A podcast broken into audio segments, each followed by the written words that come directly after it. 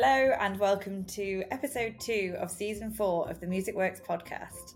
I'm Katie Beardsworth, director and founder of Polyphony Arts, and today I'm delighted to welcome soprano and music entrepreneur Eleanor Bowers Jolly to the Music Works studio. Ellie studied music at Royal Holloway, University of London, the University of East Anglia, and went on to specialist vocal training at the Royal Welsh College of Music and Drama. As well as her own singing career, she has wide experience as a chorus manager, fixer, panelist, and adjudicator. She specialises in advising singers on the audition process, helping them choose their targets and repertoire, how to present themselves, and generally guiding them through the audition process. We are also delighted to announce that Ellie has now joined Polyphony Arts as a specialist opera consultant. And I can't sign off on this impressive list of accomplishments without mentioning that she is also a co director of the Come and Sing Company with Tom Appleton, and together they're working on an exciting programme of productions of Noye's Fludde for 2023. But first, here's a message from our sponsor. Music Works is generously supported by Allianz Musical Insurance, the UK's number one musical instrument insurer. Allianz offer a team of music experts who understand musicians' needs and lifestyles, especially helpful during the strange times we're in. You can get cover for all types of instruments and musical equipment with protection against accidental damage, loss, theft, and more. And unlike home insurance, there's no excess to pay on instrument or accessory claims. At the moment, Allianz have a special online offer with two months free cover. Not only that, every Allianz music policy now includes free legal assistance and support, so you can protect yourself both as a musician and in your personal life. Find out more at allianzmusic.co.uk. Allianz, serving the music community since 1960, proud to be the insurer of choice for over 70,000 musicians. So now let's go over to the Music Works studio where Ellie is waiting to speak to us. Uh, welcome, Ellie. Thank you so much for joining us. Absolute pleasure. Absolute pleasure. So today I am joined by Eleanor Bowers Jolly, and um, Eleanor is a freelance um, opera consultant working with Polyphony Arts as of very recently, which is very exciting. Welcome to the team. Thank you. Thank you very much. I'm very excited about getting involved. Absolutely. And so um, Ellie's background is you are, of course, an opera singer and um, freelance singer, and you've been on many audition panels. Um, so you're here today to share with us the inside track on um, what singers need to think about when they're preparing to audition for the for the various types of work um, be auditioning for. So this is your um, behind the scenes um, information about. Um, are we going to talk about opera auditions only or all auditions? Talk about all auditions. I've been on either side of many, many different types of auditions, um, both on panel um, as a chorus manager um, and a fixer, and um, on the other side as a uh, an opera singer and consort singer. So yeah, I've I've been on both sides of the coin, which I think is quite useful to have. That is useful. So obviously, um, depending on who's listening to this, if you're an experienced auditioner, you will hear some stuff that you already know. But I think there's going to be something for everyone in this in terms of um, you know, how to deal with the very many tricky corners that auditioning brings up. Sure, so, where do you want to start? Hmm, where do we want to start? Well, I think what we've got to think about first of all is the companies that you're auditioning for and the groups that you're auditioning for, you need to do some research on. And the research that you need to do is things like repertoire that they've been doing over the past seasons. I often found that when um, when I had uh, singers coming in front of me for a certain opera company that will remain nameless, um, I ended up um, hearing repertoire being performed that was really irrelevant to the to what the company was had done and what the company was planning to do for the next few seasons. So do your background work. I've also had things like um countertenors coming to audition for productions that have no countertenors in the uh, in the production at all. So you're coming to sing to me, and actually, you know, it's waste of both your and my time because at present I'm not thinking that I need that type of voice within my um, within my company. Mm. So really do your research. Look back over past seasons. Look forward. Try and find information about what the productions are going to be in the following seasons, and pick repertoire that is relevant to that to those those those uh, shows. So making sure that you're really on the ball and have shown that you do your research. And it's like if you've said to somebody and numerous times we've said so do you know what this company um what our ethos is? What we want to do? What we're trying to do? Whether it's early music whether it's modern music whether it's um not a very well known opera. Um if i say to you so what do you know about x company I need I want to know that you've done your work and done your background. Um, mm. really, really important. Yeah. That's really interesting. I think a conundrum that a lot of people have when they're choosing repertoire is um, is the decision between do are are the are the panels sick of hearing the same things over and over again and do they want to hear something different or um, actually do you want to hear something that you're super familiar with either from from an opera that's coming up or that has just been so you're saying it's definitely coming down on the I would say, I, would, I mean, we do get to hear, you get to hear the same things over and over and over again. What you've got to really think about is, yeah, you may be comfortable with that piece that you're singing, but is it showing your voice off to the best of its ability? Are you choosing repertoire that maybe you should be singing in three or four years' time when you're slightly mm. older? Are you singing repertoire that actually, you know, you should have maybe left behind and moved on? So, um, mm.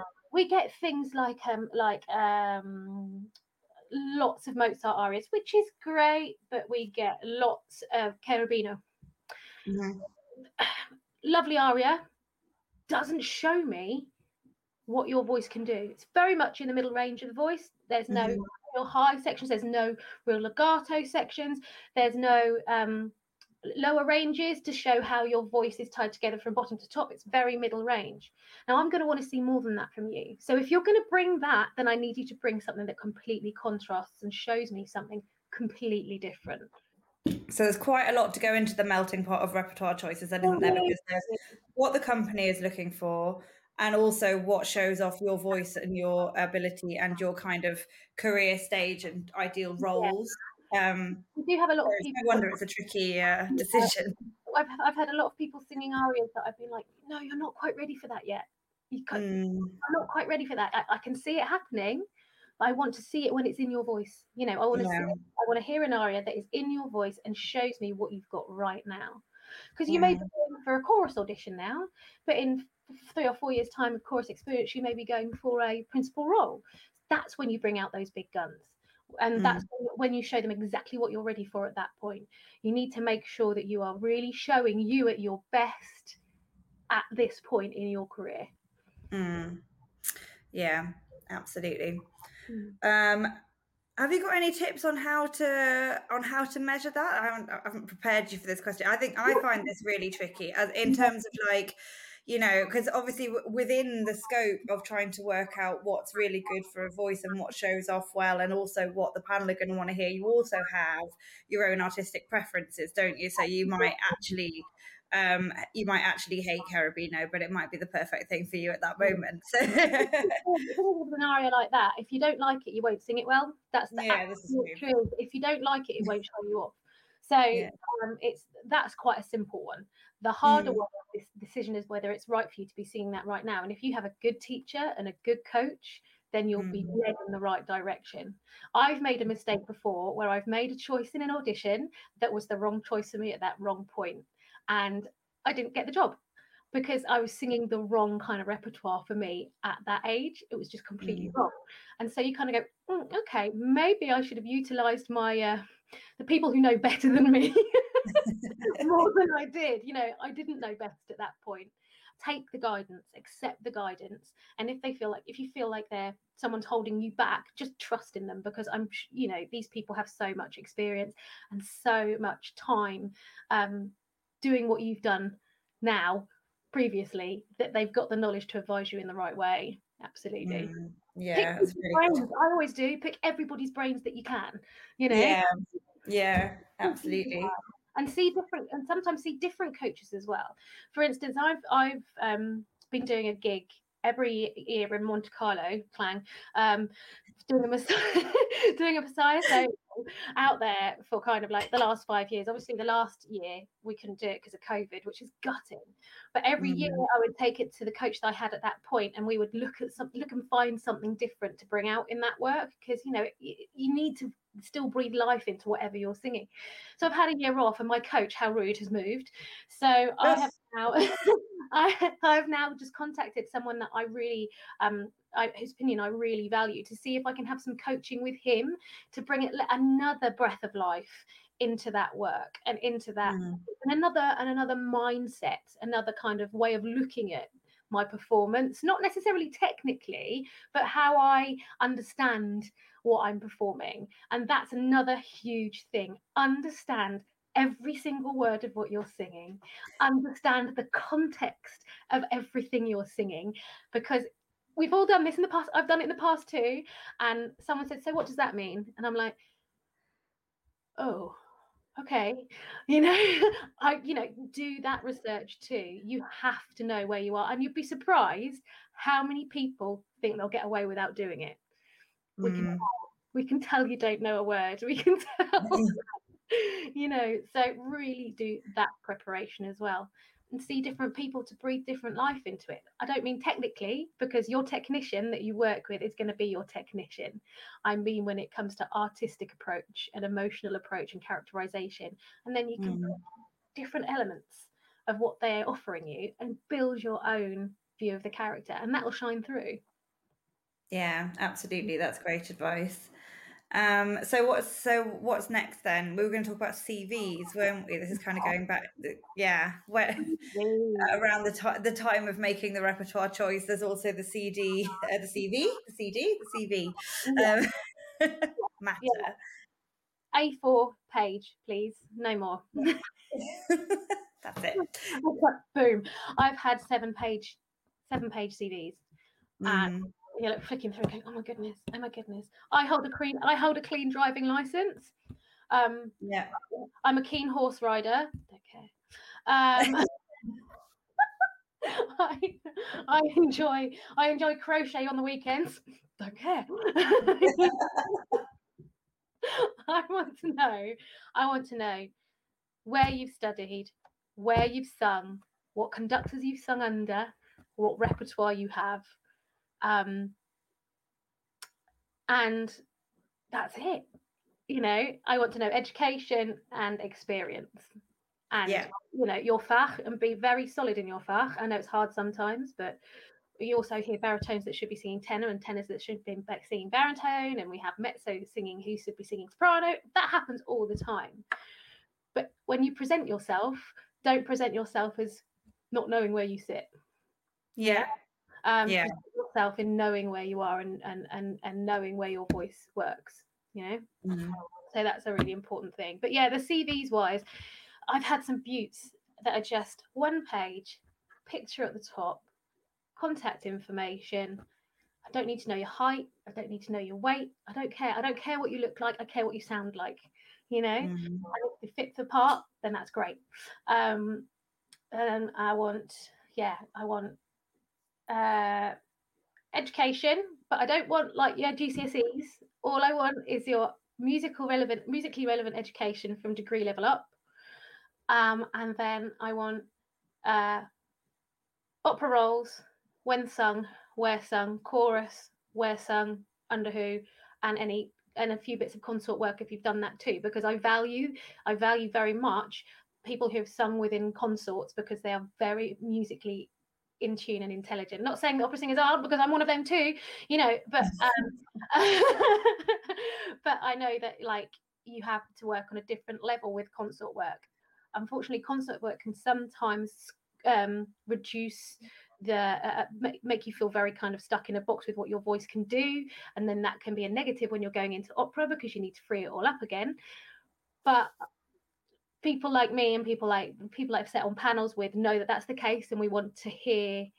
Uh, we want to know that you've done that, so we know that you've you've worked in a choral kind of way, and also know how to blend. So mm. it's, it's a real it's a real tricky kind of balance that goes on. Yeah, that is tricky, but actually, I mean, in general, I would tend to say within the scope of not giving people reams of un, um, on uh, irrelevant information um, that obviously if something isn't on your cv then the people reading it are never going to know that it's there so if it's musical yeah. and it shows something about you musically then yeah. it's worth having on there because yeah. um, well i want to know what languages you are what you can mm. do play any other instruments um, mm.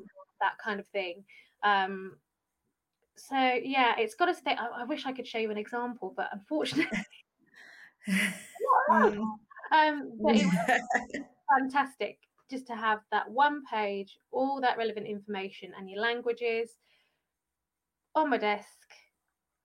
Job done. And I can see from that, I can I can learn so much from that information that um I don't need to know anything else. Then I just need to hear you and see you and kind of um, assess you as a as a singer and as a character as well because that's really important. If you come across as a team player you're going to be taken on as a team player.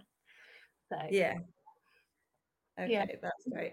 Okay so we've got the one page cv with all the highly relevant information on it and we've chosen our dream repertoire. What comes next? Oh presentation. Presentation. Again granny i could be teaching granny to suck eggs here but you would be surprised. Um dress for dress for the um, for the audition. Be smart. Don't wear glasses because I can't see your eyes, and that's what I want mm. to communicate. You know, all that communication comes through your eyes. Says us sitting here in glasses. I know. um, present yourself well. No jeans. Good shoes. I want to see good shoes. and also, if you're going, if you're going for a trouser role as a mezzo or an or a contralto, wear trousers you know mm. present yourself in that way. If you're singing you know um if you're singing Fledermaus or something like that you know you need to dress the part. If you're um you know if you're if you're going for Cherubino dress the part you know. Mm. um if you're going for Count Orlofsky dress the part you know the whole thing. Make what if you're doing what if you're doing a trouser role and a non-trouser role? Okay well you could come up for me before I would still I would wear trousers. I would wear trousers, but I would wear I'd wear a more feminine top. Yeah. Um, Having said this though, is that I mean I know that this is like but is that gonna is that going to be the deciding factor? No, if like someone standing in a dress where singing um Orlofsky, it makes a difference. You'll be surprised. You'll be surprised. One of my I'm going to name drop one of my lovely mezzos that I have um, fixed for a number of things and also have sung Messiah solos with is a lady called um, Laura Margaret Smith. She is fabulous, fabulous, such a character. And she came in and I think she sang Orlofsky to in, for an audition, and she just embodied it from the moment she walked in. She had beautiful trousers on, a white shirt, um, high heels, obviously. Um, and she came in and she just brought it to the table. And it wasn't just what she was doing vocally it was how she was presenting herself how she was characterizing it and how and what she was wearing. And then we've gone down the road and we've gone down to do the traditional messiah situation and we've been all in our long dresses and all that kind of stuff. And she embodies a completely different space when she's doing those two different parts of uh, those different kinds of rep. And it's the fact that she embodies it um, and, and goes for it full full pelt, you know, and really commits. And it's not over characterization because in some auditions you have people walking from one side to the other, forward and back. No, no, no, no. Stand still, stand still, and bring it on this way. So, moving on from that, um, and the and the uh, uh, the energy of of this singer's performance and the characterization of this singer's performance that's not to say that she was roaming around the audition room because a lot again a lot of people do again uh, mm-hmm. sorry if this isn't you but, but uh, well, honestly nerves take over quite a lot sometimes and you'll find that a singer will move one way and move the other and move forward and move I don't want what I want you to do is to stand still, stand relaxed, and then give it to me from the voice, from the face, maybe the odd gesture, but I it's distracting otherwise. Yeah. I, you know, I'm focusing on the sound, I'm focusing on on your characterization that doesn't need all this extremity. And it's nerves. Is it? I mean, when I used to get nervous, I used to conduct myself. Okay, so I would stand there and I'd sing, and I'd be doing this. feeling the music with my body. and I have to stay into this, otherwise it's not going to go well. You know. Yeah. it's one of those things that you just need to relax because then your your voice will flow better anyway. But it's so hard, and I totally understand being on other side, being both sides of the coin. Is that sometimes you walk into an audition room and people just barely look at you. The, better, uh, the you know the panel will just kind of grunt as you walk past. That's hard to deal with luckily you'll have come across people like myself and my colleagues anyone who's auditioned for myself and certain other people before is that i want to make the situation as comfortable as possible because otherwise i won't hear you at your best. So mm. i'm smiley i'm welcoming i i'm i want to hear you i want you to know that i want to hear you. It doesn't matter if you don't get the job it just means that in that moment you're going to feel really comfortable. So being on the other side of that facing someone who's just like not even looking at you sometimes and i've had this on their phones. Um, um, you have to rise above that. Okay. And you have to take that as a right. I'm going to wake you up with what I've got. You know? Yeah. Go in there, smile, present yourself well, and make them pay attention. Because some, you know, these people, we hear hundreds of singers, hundreds of singers, but it's our job as panelists to not allow that to affect the people walking into our room. That's how I feel anyway. I feel that if you're mm. walking into this room to sing to me, and it's the same when it's a, a singing competition, whenever I adjudicate, I want you to feel that I want to hear you and I'm interested and I'm engaged, you know. Um, and if you're not getting that, it's very difficult. It's yeah. Very difficult the performer. So you have to kind of train yourself to expect that's the situation. I mean, I know certain opera companies that people will sing three or four lines and they'll ring a bell and then they're out and that's it. Next. It's not. It's not massively respectful to people as as artists and humans, is it? So I, I think I often think this is the main difference between obviously performing and auditioning um, or taking part in competitions. Um, and to some extent recording as well, which is that in a concert hall with an audience, in general, the vibe is very much we're all here to see you and we want you to do well and we all want to have a lovely time together. Yeah. Um, and in other in those other circumstances, it can be um, it can be not that. And I think you're right. There's there is two there are two sides to it. If you're able to stay very focused in your sense of your own quality and give that to the panel regardless of how they're behaving towards you, then that's definitely an asset um, mm. and a useful thing to be able to do. But I do, I mean, I personally do think that's very hard. And yeah. I'm someone who absorbs the feeling in a room big time. So if someone comes in, like, looks at me and is like, mm, yeah. Um, and I know I remember doing grade exams and knowing that the sort of big bit or the coloratura bit or whatever was coming up and being like, they're not looking, you know, in my head. I'd be like, you know, and it's like yeah. in some ways you have to be able to switch yourself off, I, I think, yeah. from what they're doing as well. Because if you're actually like, oh God, they're not looking at me and I just did the big bit, what does this mean? Then that's going to get in the way. And also, be prepared for anything. I've had personal situations where um, I've been to a two or three tier uh, audition stage, and I've got through the first stage, and I've said, okay, so and you've prepared three arias, saying they've made you sing two in the first section. So you sung your first two, and you're like, oh, great, brilliant, I got through, fantastic. And then you ask someone for advice, and you say, so what happens in this next round then? Oh, you'll just have to sing those two arias again.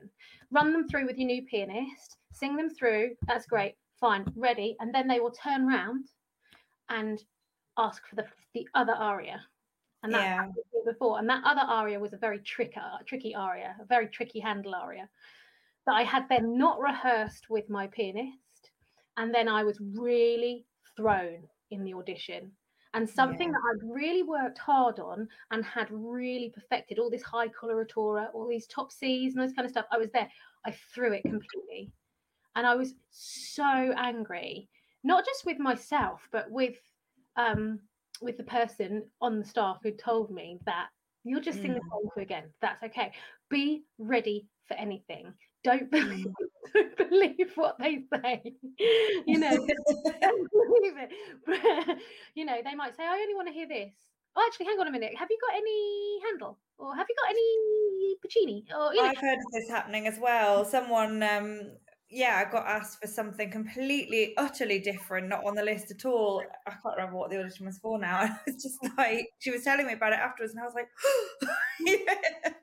And it thrown up my confidence that I never went back to audition for that that group again and that mm. situation mm. again. And I mm. forever kick myself for it because mm. I I was 23, and at mm. that age, if you're not, you, you know, if you're a sensitive human being like me, if that that is a scary situation to put yourself back into, and it's the mm. same nowadays especially with younger not so there might be some younger people have the most amazing instruments that if they get turned down for one thing they won't go back. The only mm-hmm. thing is that you may not have the right voice for that right situation right now. Go back go back until they're sick of you. Keep going keep showing them your progress and then you know let them assess you as you go along but show them that you're making progress as i say i kick myself every day for that luckily mm. I've done well on other on, in other ways. Um, but the what if still sometimes sits in the back of your mind. So don't don't give up. If people say no, say right. Well, maybe next time, and I'll carry on giving you new rep, showing you how I work, showing you what I'm improving at, showing you that I'm gaining confidence and and it's, it's it's really hard isn't it because all of this is being done you know there is no kind of career progression like you go for this and then you go for this and then you go for that you're having to make all these decisions yourself as a singer mm-hmm. hopefully with the advice of good coaches and a good teacher and but still you know um it's really mm-hmm. hard to have have that and that's why i hope this episode is really useful for people because and i wondered if it would be good now to move on to the uh, the kind of audition horror stories section or perhaps the things that it's worth being being prepared for because i and it might be worth thinking a bit about um about college auditions and stuff like this in in this as well because i know um, you know, the ones that I can think of. You mentioned before running things through with a pianist. That's not always a given. No. Sometimes you get flung in there without that, you know. So, I mean, you know, you'll have a better sense of what we should be talking about than me. But it's this kind of like total what are you going to get on the day? Yeah. So if that's the situation, um, if that's the situation and you haven't got that with a pianist, which is often the case, you need to be very clear with what you want from that pianist. That is there to accompany you. If you don't give them the, the guidance, they might run off at the wrong tempo, you know, and often there's, you know, some people who kind of, some pianists who feel that a certain aria should go a certain way, and that might not be the way that you want to do it. So you have to be very, very prescriptive. Talk to them beforehand run them through it. Oh, for goodness sakes, I know this is a really, really simple thing, but if you're handing people photocopies, stick them together. Oh, gosh, yeah. Don't leave a pianist with an awful page turn job. That doesn't do anyone any favors. Simple thing, but have sellotape in your bag and do it. Do it, you know. That shows a lot more. Not those plastic slidey folders either they are hated, yeah. hated by auditions. Yeah, because the light reflects on them and they and they fall off. exactly, exactly. Annotate your music. Annotate it really clearly so you can show this person exactly what you want where. Go through mm-hmm. repeats, go through cuts, go through if you're going to do the da capo. Tell them that you are going to be doing a fantastic cadenza at this point and you really need to be waited for so there's not clang before you finished just yeah. make sure that you're giving yourself every single safety net you can to be able to you, for you to not worry about that and just focus on your performance yeah absolutely because in most cases, um, for professional auditions, the, the um, pianist will be enormously um, competent and, and knowledgeable. So mm-hmm. we'll have ideas and we'll be able to support you mm. um, with it. But yeah, it definitely helps if they know what you want because otherwise they will obviously they'll sort of make a best guess. Yeah. Um, yeah. Yeah, I mean, yeah. one of the things that people, I know this, this, you might want to slot this in somewhere else, but one of the things that a lot of people fall down on is not bringing the right languages and not making sure that they've had coaching on those languages. Because yeah. um, if you're not singing in, say, really good, clear German or really good, clear French, it's going to shoot you down straight away. It doesn't matter yeah. what you make. Um, mm. and that's again, it's another thing. Sometimes it doesn't matter what noise you make. It actually mm. matters how you present yourself and how you engage. Sometimes I've employed singers that weren't quite as standard as other singers because they had the right attitude, they came in and gave the right vibe, they had good languages, but not such a great voice, um, but also came across as really good musicians. Now, you can be a great musician without a great voice. You know, you can have an, a kind of like a usable voice, a, a usable voice, um, but be the best musician ever. Mm. You over a fantastic voice and someone who really wasn't a very didn't have very good musicianship um mm. So, you know, it's not it isn't just the noise you make some it is how you deliver yourself as well yeah so that like that mishmash of priorities that that the singers had to think about in choosing their repertoire then the panelists then have this sort of similar mishmash of priorities in terms of of get, who to give the jobs to. And i think this is the other thing that you know that's just so important to do with rejections isn't it? Because they mm. are just so um, much of a part of, of a singer's career and it is and i'm always saying to people it's not it is just not being right for that job at that time mm, and it's not but it's so hard not to take it as a personal kind of like you know mm. my voice just isn't good enough for this situation or this that and the other and again i think i do just think the whole thing takes such enormous kind of strength of character yeah. and, and um uh you know I mean, resilience I have, a, I have a real issue with um music colleges, I'm going to get shot down for this, but I have a real issue with music colleges taking on students who really don't have the capacity to have a career out of it. You know, I find I find that really difficult, and it's often, and I hate to say this, it's a financial thing.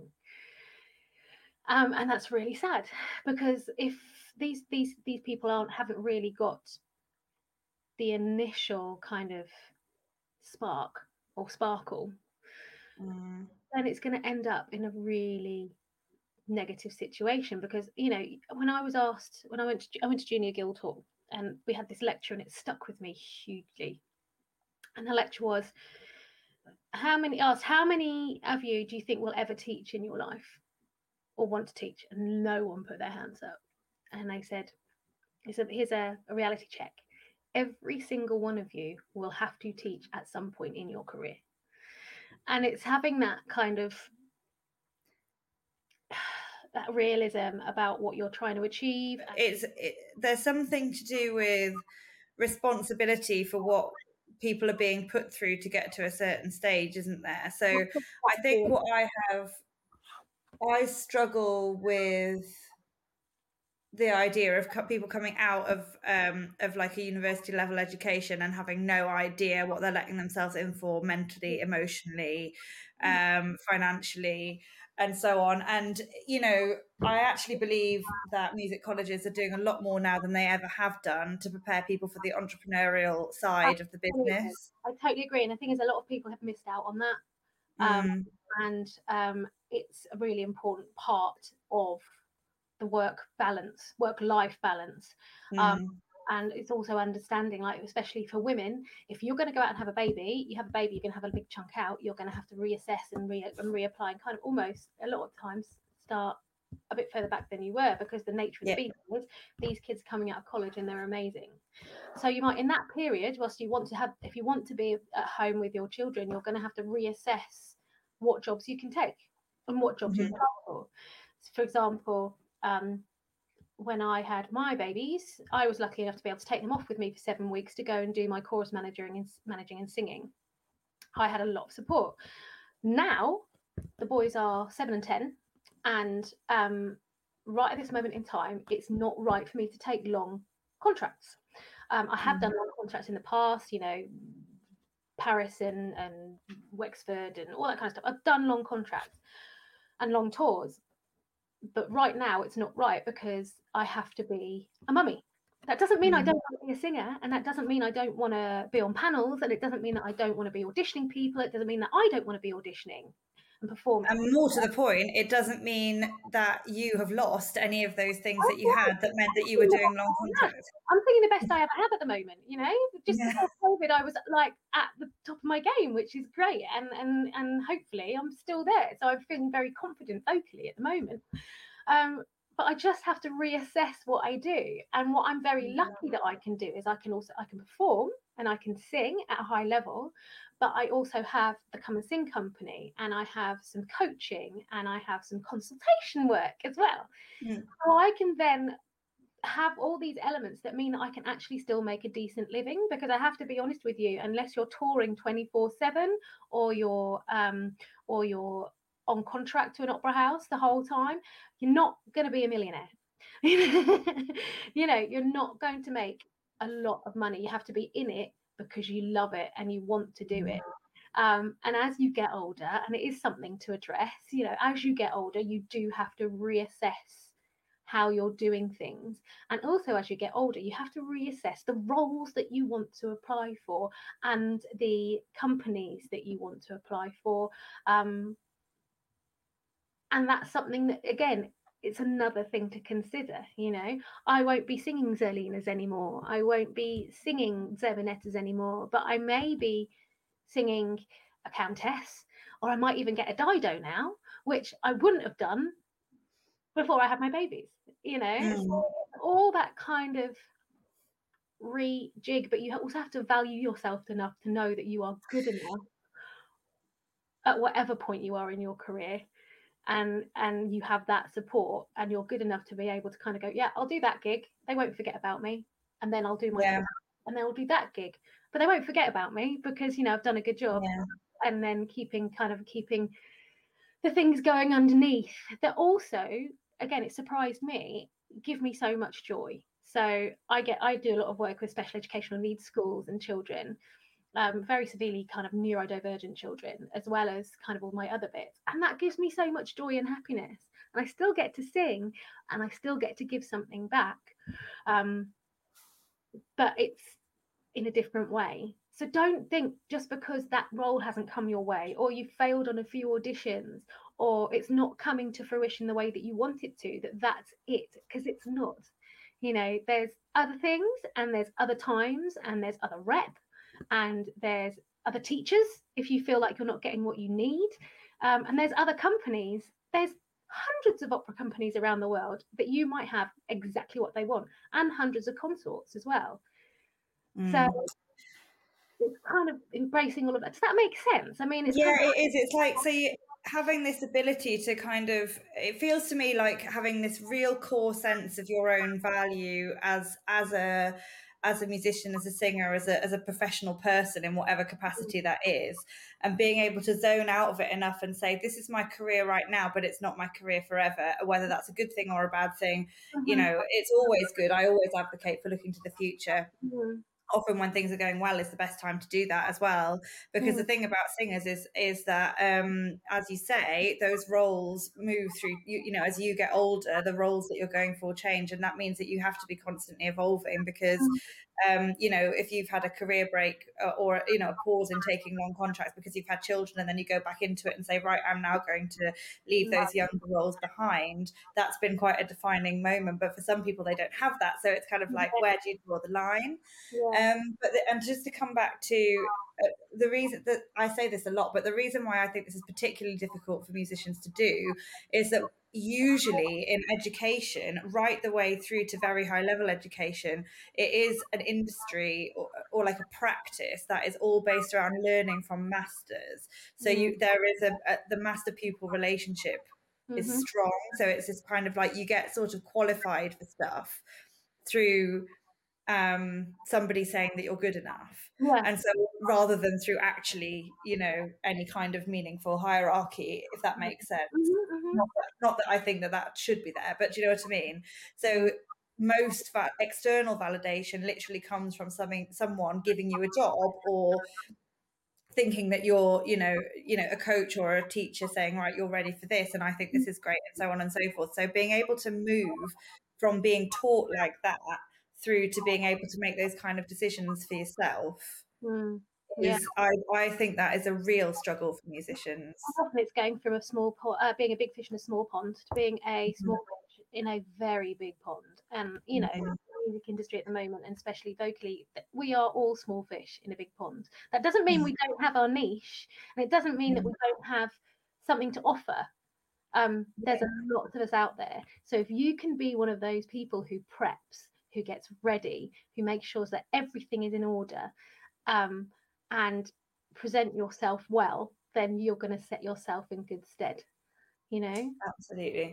But it's really important. So, yeah, that people get so stressed about what being the best actually means, and I'm not saying that any one thing is the answer to that, but there is a lot to be said for being the best that you can be across a whole range of things, including thinking about what you've worn, thinking about your repertoire, thinking about your presentation and your research, yeah. as well as everything else. That, you know, what it's sort of like once you've done so much, you're yeah. then down to if I don't get it, it's because it wasn't the right thing. Exactly. You can eliminate all of those what ifs.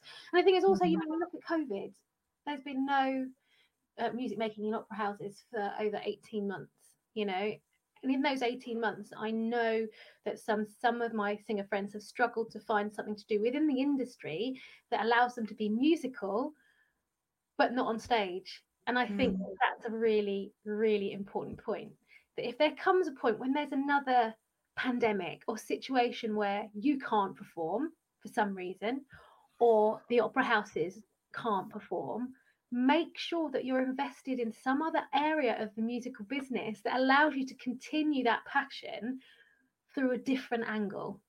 Um, mm. You know, I've been making music throughout COVID just in a different way, and it's kept me sane. it's kept me sane, you know. Yeah. So yes, your product, your talent is your voice, but also your talent is your musicality and your understanding and administration skills. You know you need to have these administration skills. You're a freelance self-employed person you need to have administration skills. You know your communication skills. All of these things are really vital to you as a as a singer and as a performer. And if you can utilize those outside of that performance bracket then you're going to give yourself a safety net um, to know that you've got something that you can fall back on um, if horrific, if I hope to God if they don't happen again, but this kind of situation yeah. does happen again. Yeah, absolutely. Oh, thank you so much for uh, for talking us through all this. I hope that's been super useful. I've really enjoyed it. It's it's in many ways just good to know that um, well, certainly remembering back to my experience of auditioning for college and for opera chorus when I was when I was a lot younger, um, yeah. just knowing that everyone else doesn't know how auditions work and I'm the only one that doesn't is is a nice thing. they're all so they're all so varied, but if you go into that situation, that knowing that you've got everything in order and you've yeah. done your research and you know what they want, the only thing that can go wrong is that they don't want you for that role yeah, something else. So yeah, yeah. Thank you so much, Ellie. As a singer myself, I can say how helpful and fascinating it has been to hear you share your insights on an aspect of a singer's career that doesn't get the kind of attention that actual performing does, um, but which is such a core aspect of our professional lives. I know that I've learned a lot myself. So if you're interested in talking to us about working with Ellie, you can contact Polyphony Arts via our website at polyphonyarts.com. Thank you for listening. Thank you for listening to this episode of the Music Works podcast. If you've enjoyed this conversation, please subscribe, check out our other great episodes, and even better, leave us a review. You can also sign up to our mailing list at www.polyphonyarts.com forward slash mailing dash list for updates and news about what Polyphony Arts is up to for all you classical music folk out there. You can find more information in the show notes as well. Meanwhile, I'm Katie Beardsworth, and I look forward to sharing with you the next great episode of Music Works. Music Works is generously supported by Allianz Musical Insurance, the UK's number one musical instrument insurer. Allianz Music Insurance, serving the music community since 1960, proud to be the insurer of choice for over 70,000 musicians. Music Works is a Polyphony Arts production. Thank you for listening thank you.